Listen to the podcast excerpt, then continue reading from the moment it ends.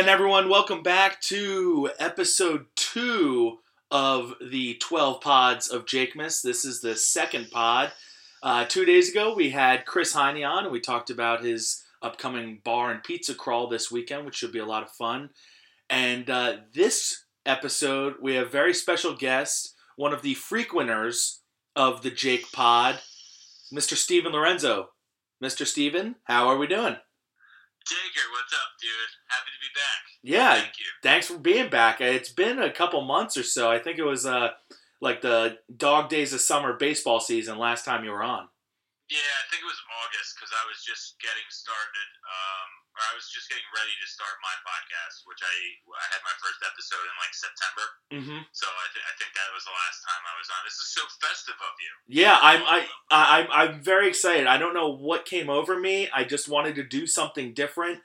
When uh, my cousin came up with artwork for a little like twist for like Christmas season, I thought I have to do something. I have to ha- have some fun with this. So, uh, very excited to do the twelve pods, and uh, was had your name circled immediately as like a listen. One of my first guests that I have to have is Mr. Stephen Lorenzo.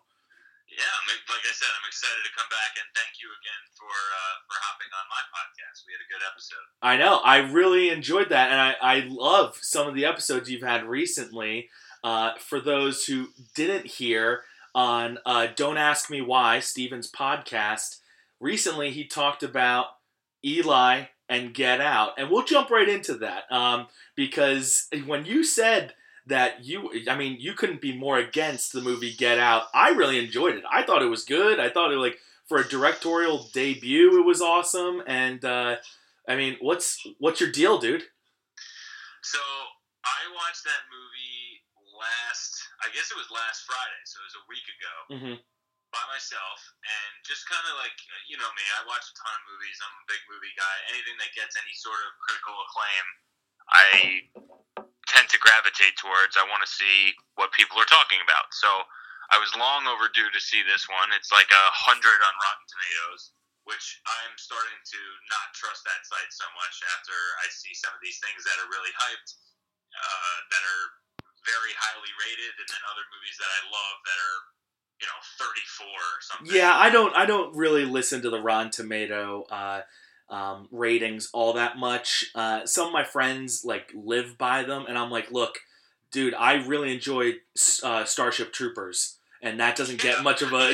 I mean, that's not going to get a Rotten Tomato score. So I mean, like, uh, it's just one barrier, and and that's what some people like. But uh, for me, Listen, yeah, I understand it as like a a first gauge. You know what I mean? Oh, mm-hmm. like how is this movie? Let me see what they say.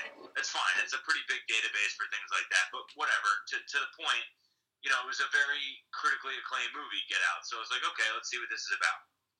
And I start watching the movie. I realize extremely quickly that it's the exact same movie as The Skeleton Key, which is a, a movie that came out probably Oh. 15 years ago.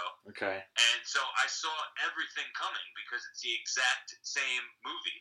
So to your point about like great directorial debut, well, yeah, he took the whole story from from another movie. yeah, So that was part of it where I just I saw everything coming. So none of the twists or anything were jaw dropping to me. It was it was like I'd seen a carbon copy of a movie I'd already seen. And I just thought like all of the humor was really hollow. The, the TSA dude didn't make me laugh at all. I it just it I just thought it was in a you know a new age version of the Skeleton Key, which I remember watching the Skeleton Key and thinking, wow, this is like a pretty original idea. It wasn't like a great movie, but the end of that movie was like a big twist, and you're like, oh okay, well that was pretty wild. Yeah. I imagine that's what a lot of people thought of Get Out, but because again, because I'd seen the Skeleton Key, it just didn't hit me that hard. So, Yeah, I, I can see where you're coming from with that, and, and in that regards, I'm like I can't blame you. Um, here's the the big difference between you and I. I am like a director's like dream guest audience member. I go into a movie, I like I watch the trailer, I get super hype, And then once I'm in the movie, I like forget everything, and I'm just like, oh, what's gonna be behind the door? I'm like such a sucker the moment the movie starts. And like so many people are like, dude, really? And I'm like, oh, I didn't see it coming. Like, how do you not see these things coming? It like they paint it for you.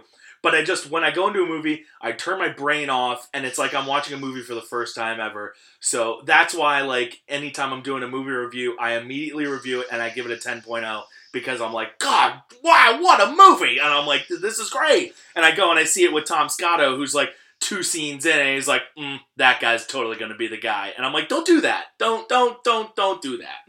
But listen, part of me is jealous of you having, Mm-hmm. you know, the, the guinea pig gene. Yeah. I mean, Oh yeah, the I- guinea pig if I- gene. Yeah. Like if, if I wish I didn't look ahead for every in my brain. I'm like, okay, who did it, and and I'm just trying to figure everything out.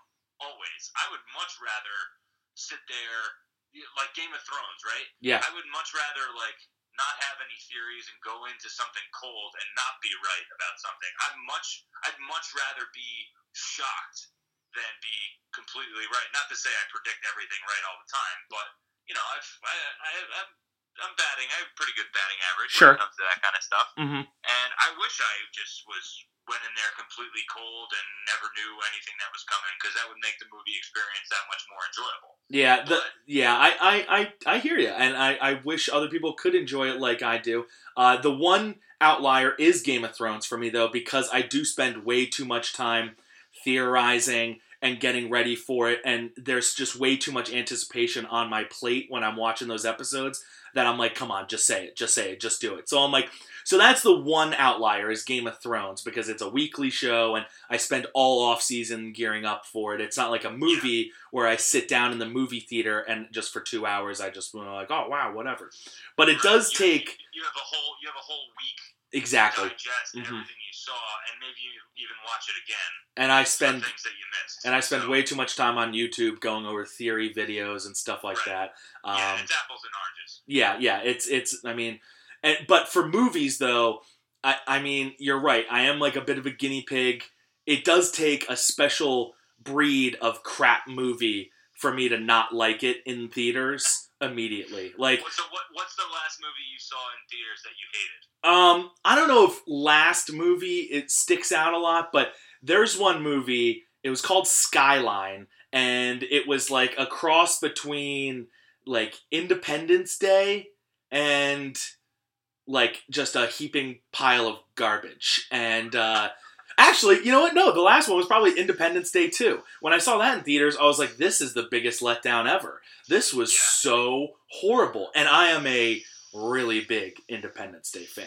Uh, I there was there was absolutely no way that movie was going to be good. I know. There was just there was never a chance that that movie was going to be good. That was such a cash grab. Yeah, yeah. I mean, and and, and I I wanted it to be good. I knew it wouldn't, but I still went anyway. And just like the moment it started, I was like, "This is gonna suck." There was no reason for them to hold on to so many characters. Like Yeah. like the president from twenty years ago should not be a relevant character in this in this movie. Like Yeah. like at all. He doesn't. Uh, uh, uh, here I, didn't go see again. I, I didn't see Independence Day too. I, Well, I, good for you. You saved thirteen bucks. Like Well, uh, this is a guy that, that hate watches a lot of movies. Mm, like I'll, yeah. I'll be, it'll be like one or two in the morning, and um, one in particular that I remember fairly recently, maybe within the last like year or two, um, that god awful movie with J Lo, where she is like the high school teacher. And she, um, the, the high school student, like her her son. Oh, like, oh, starts, yeah. like yeah. going with him. hmm It was oh um, the boy next door. That's what it was called Okay, gotcha. awful. Yeah. awful movie. I, I remember ads for it. I remember ads and being like, "Oh, we know where where this is going." Even like the guinea pig knows how this one's gonna end. So No, listen. This one you didn't even know how it was going to end. It got even worse. interesting. It was. It was. There was some absolutely laughable curves that this uh, movie took, but it was. It was awful. But it was like, okay, you know, I've invested an hour into this. I've got to see it to the finish line. Yeah. It's like it's like if you you know you start a season of television and you get like halfway through it. It's like okay, well I have to watch the end of the season Yeah. at least. hmm You know, you're not going to just you, you can't. There's a certain point. There's like a point of no return. it was like when Dexter, a show that I really really liked for four seasons, and then took a total turn to awful. But by like the finale, I'm like, okay, well, I've just in, I've invested like 70 hours of my life into the show. I guess I have to finish it. Yeah, you know to, what? You I to a certain point. I hate to admit, but right now I'm going through something with The Walking Dead where I'm like, I really do not like where it has gone the last two seasons. And I have watched every episode. I've rewatched it a ton. Uh, they've killed obviously they kill off a ton of characters in that show. And I'm realizing I'm like, man, they just they they killed off good characters and then the characters that are still alive like got really bad. Like like kind of like what Harvey Dent says in The Dark Knight. Like you either die a hero or you live long enough to see yourself become a horrible TV character. And that's kind of what's going on right now in The Walking Dead. I really don't love it and I uh, they're dragging it out and I'm I'm really disappointed. It used to be one of my top 5 favorite shows ever and now it's like I can't wait for it to end. It's I'm real bummed. So I'm not a Walking Dead guy. I Mhm. got put up by uh, the Scottos and several others to the test where it was like, if if you can get through the first two episodes and not love the show, like that's your challenge. Like, you'll love it. Yeah. So I was like, okay, I'll give it a chance. I watched the whole first season. I was like, okay, it's like not really for me. Like, the Mhm. zombies like gargling rah, like Yeah. all that crap all the time. Like not into it. But then like, okay, I took like maybe a couple months more, and then I watched the second season. Still wasn't into it, and I haven't gone back because like the whole point of the show, and I can just extrapolate this because I can just tell based on what you said and what others have said about the show is the gang goes to like a new place. They meet new people. Can they be trusted? And then they can't. And then they move on to a new location, and it's the same story all over again. See, so like you see, yes, that that is the same story, and and it, it is pretty accurate. Here's where I'll defend The Walking Dead because this is what literally everyone tells me. They're like, "Oh no, zombies are coming. We should run. Oh, here's housing. We should use it. Is it safe enough? Here are new people." Like I understand they repeat it, but in like this world, in this post-apocalyptic world filled with all these dead creatures, it's hard to really change up the scene like that without it being kind of noticeable. Now, I did appreciate where it went. I'm not gonna like you know spoil anything for anyone out there, but like you know like post governor seasons, which I don't I know means nothing to you. Um, I did like what they were doing for a while, and I thought they were really doing a good job developing these characters, giving them flaws, making them really flawed people, and like I was appreciating that. And then they kind of everyone just took a sharp right turn and everyone became safe. And that was my biggest problem was it was the show where no one was safe and people would die and then it got safe. I was like oh i know who's not going to die. And i hated that because i was like no don't give me a safe show where i know my, my six characters are going to live.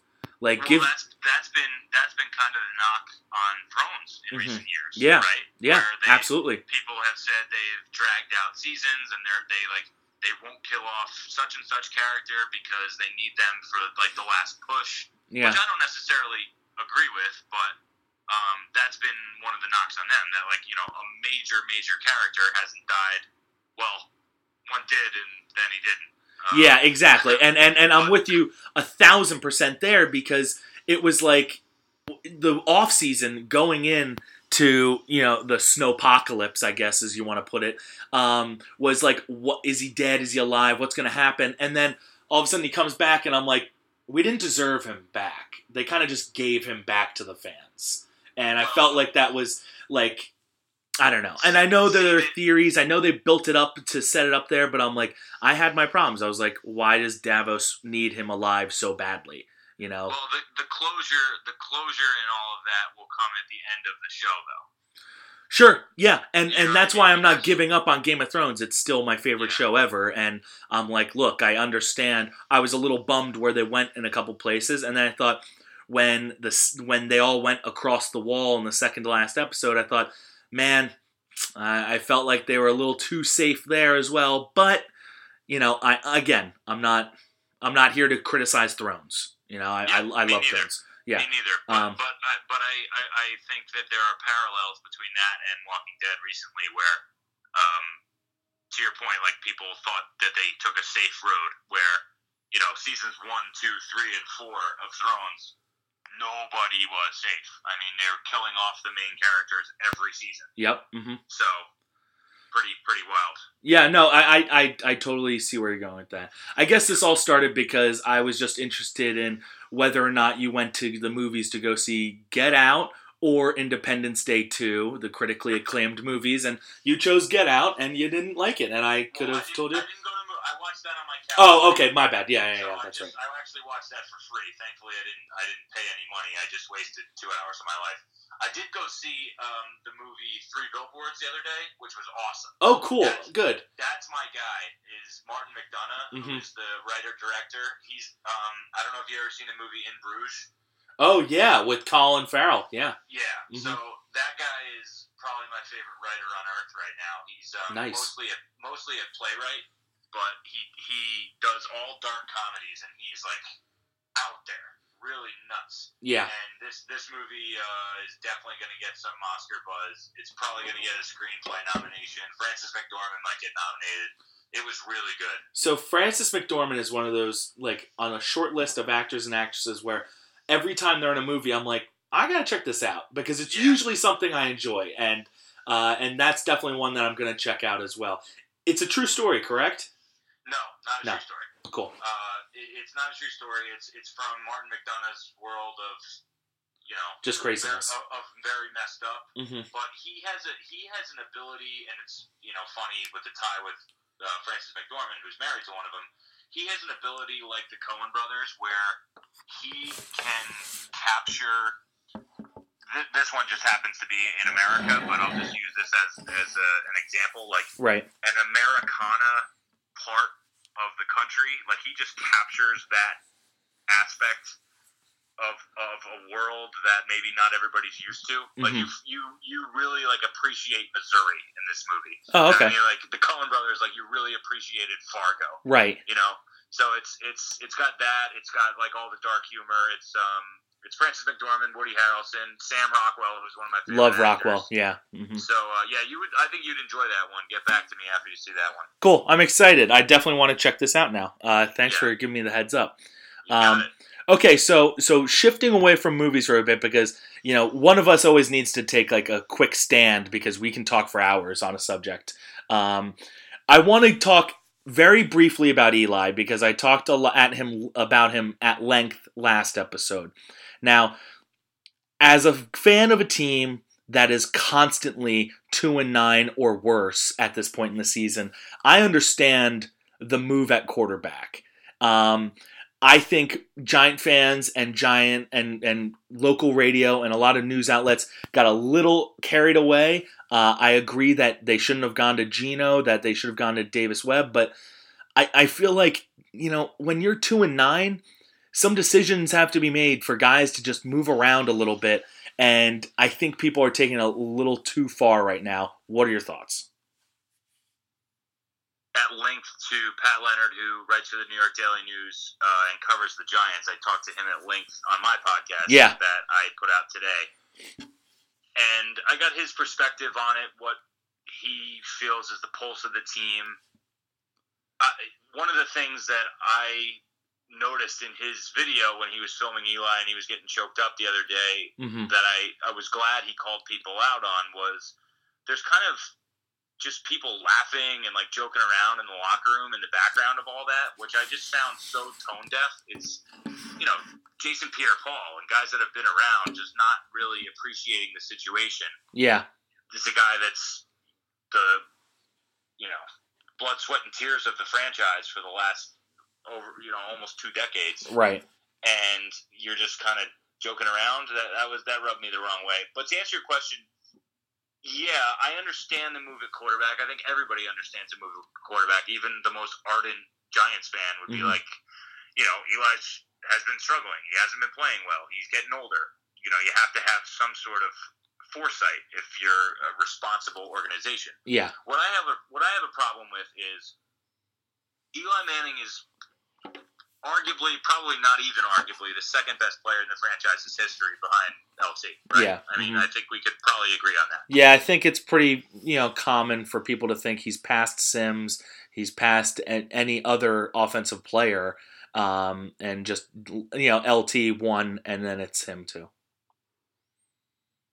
Top, f- top five player, I would probably say he's number 2 Mm-hmm. So you you can't you can't give Eli Manning, you know, a, a press conference. You can't have him sit next to Mara and explain it. You know, Eli might not still like it, but you don't have to leave Eli in front of fifteen reporters with tears in his eyes, with guys joking around in the, In the locker room, yeah. You could you could have handled it so much better. You could have sent out a press release explaining the whole situation. You could have had Reese up there. You could have had Mara up there. You know, we're sad to have this happen. The season's been a disaster, but we need to think about the future of the franchise. Eli's on board with it. We might even sign him next year. Like, there, there didn't have to be all of this wondering and this PR nightmare that they had. I They agree. handled it so much better. And I, I made the point on my podcast that it's pretty much the exact opposite of what the Yankees did with Jeter, right? Yeah. Because Oh, a hundred percent. And slash Rivera. Yeah. Yeah, like so Jeter. Well, even more so with Jeter because Rivera was still pitching well. Okay. you know? Okay. Like, Good He point. was Yeah. still at the top of his game. hmm Jeter was was was a big time liability in the field. He was not hitting well, and they still had him in the two hole. They did this ridiculous pomp and circumstance all over the season, which even I got sick of. You know, as Yeah. big a Yankee fan I am. hmm But they stuck with him. They and even in a season that they weren't going to make the playoffs, you know, he got his shining moment and got the walk off hit against the Orioles. But even that was like over the top. This is the exact opposite with Eli, where like you can't. So ano- another, uh, I'm rambling a little bit, but another um, moment I had with Pat was he said, you know, to be fair to Geno Smith, they want to give him a shot to see what he can do. That's why they've had him on the roster the whole time. Yeah. So they they but I said, Pat, if you know they want to be fair to Geno Smith and give him a shot, they should be fair to Eli Manning and not treat him like this. And Mhm. if those priorities are mixed up, then the Giants have a big problem. I think the bottom line is everyone's okay with the decision. The delivery was was bad, and that's something that's new. And it, yeah, yeah, beyond bad. It's it's awful. But and that's something that was a little surprising to me because the Giants are usually a like the way to run an organization. Uh, I think that this shows a lot of problems in the leadership in both coaching and the front office. And uh, I mean, hey, we both know that there are very possible changes to be made this offseason. Uh, so, look, I, and I, I don't want to harp on it that much, but uh, I did want your two cents knowing that you did talk to Pat and then had him on. So, uh, for anyone that wants to hear that, check out Stephen's podcast, which you said released to, uh, this morning, Friday. So, um, that would be great. Uh, Real real quick, Mhm. something I asked something I asked Pat. Eli Manning, a Hall of Famer? Mm, I mean, I've always been a, on the anti Eli Hall of Fame train because I just see a lot of guys that aren't being let in on the first, second, or third ballots, and I'm like, you know, Eli Manning, he's you know, board, like not even that high up when it comes to quarterbacks, but. Two rings is two rings. He has more quarter. I think you were the one who tweeted out. It was like it's unbelievable that Eli Manning has more more rings than like ninety nine percent of quarterbacks to ever play the game. But he does. Funny is, I tweeted that on Thanksgiving when they lost to the Redskins, hmm which was you know obviously a week before all this madness, less than a week before all this madness. Yeah. And I, I'm I'm no Eli apologist. I really I'm really Mhm. not. I, I think that he has played the Giants out of games a lot of times. I think you know when you when you look at that, he's never won a playoff game outside of those two miracle runs. Is Right. crazy. Yeah. But but I think when you look at his career and you take a step back and you say two rings against Tom Brady, hmm and he's top 10 i think he's top 7 in both touchdown passes and passing yards which i don't care if the game has changed. Like you're still top 7 Right. probably going to be more by the time he's done. I think he's got to be in. I mean he's definitely a borderline. I don't think he's a shoe in but i think he's got to be in. And uh, like again i'm not an eli apologist but like I, I don't think you could sneeze at the career the guy's had. He is like the definition of borderline. It's actually really funny. Uh, it, like from now on, I feel like he will be the barometer of like, well, Hall of Fame, and then everyone will be like, well, compare him to Eli because Eli's going to be Yeah. the guy that it's like. I think he ends up getting in. Um, I think if he has another ugly season like this, it will hurt him. But uh, yeah, sure. but but but I do think I think he gets in. So okay, Here's, here's the thing, right? Real Mhm. quick, and let me just add this: they have um, Philip Rivers and him have almost identical stats. yeah, Philip Philip Rivers is not a Hall of Famer, no, but Philip Rivers doesn't have two rings. right. So you know that's the difference. I mean, they have almost identical stats. in a game that's in in a game that's run by the rings you you have to give them credit for it like you- Yeah. you, know so so that's the bottom line all right so before i let you go i want to run down a couple christmas questions because tis the season right so um what is the best christmas gift you've ever received Uh, so when I was in high school, I got a. I, let me walk you through this story. So we open presents and then we do stockings. okay and, and I got through my presents. Uh, my parents gave me a nice, sizable check to buy a car. Wow You know, lease a car or whatever. wow And I get to my stocking, and there are I, I get through everything, and there are keys at the bottom of my stocking. So the check was BS. They just threw me off the scent, and I walked out my driveway, and there was a car with a bow on it. that is something So, that was something, but the aftermath is what's funny because I was so happy that I almost threw up because I went like right to the bathroom Yeah. and had my like face on the closed toilet, like ready to throw up because I was so like. Have you ever been so surprised you threw up? That's what I had. That was my Christmas. big chuck must have really loved that moment there Uh, yeah, Uh, I think it was kind of confusing. You know, Yeah. because everybody was so. They, they, they knew I was happy, but I was like, yeah. I'm- They're like, "All right, happy, but, calm- yeah, calm I down, can't Stephen." Because like my stomach is in knots. I just couldn't believe it. So yeah that qualifies as both the best and strangest reaction for a Christmas gift ever. what is your favorite christmas song Ugh. I mean, all I want for Christmas is you gets them all going, right? yeah that's usually the lead off that's usually I, I think I think uh, probably that and Last Christmas, little George Michael. Oh wow, very nice choice. I didn't think I'd hear anyone pick that one, but Yeah. that's a good one, and uh, it's on every Christmas album. It's always in there, and he's one of the only few to sing that song and make it like a hit. So I'll, Yeah. I'll, I'll and and hey, I like George Michael. I mean, George Michael. Yeah, I mean, I, I'm, I'm. he delivers. The guy delivers. So. Well, not anymore. no, yeah. R.I.P. Yeah. um. All right. So, uh, is Die Hard a Christmas movie? yes, It is. yes. Okay, so I've always been on the Die Hard is a Christmas movie bandwagon.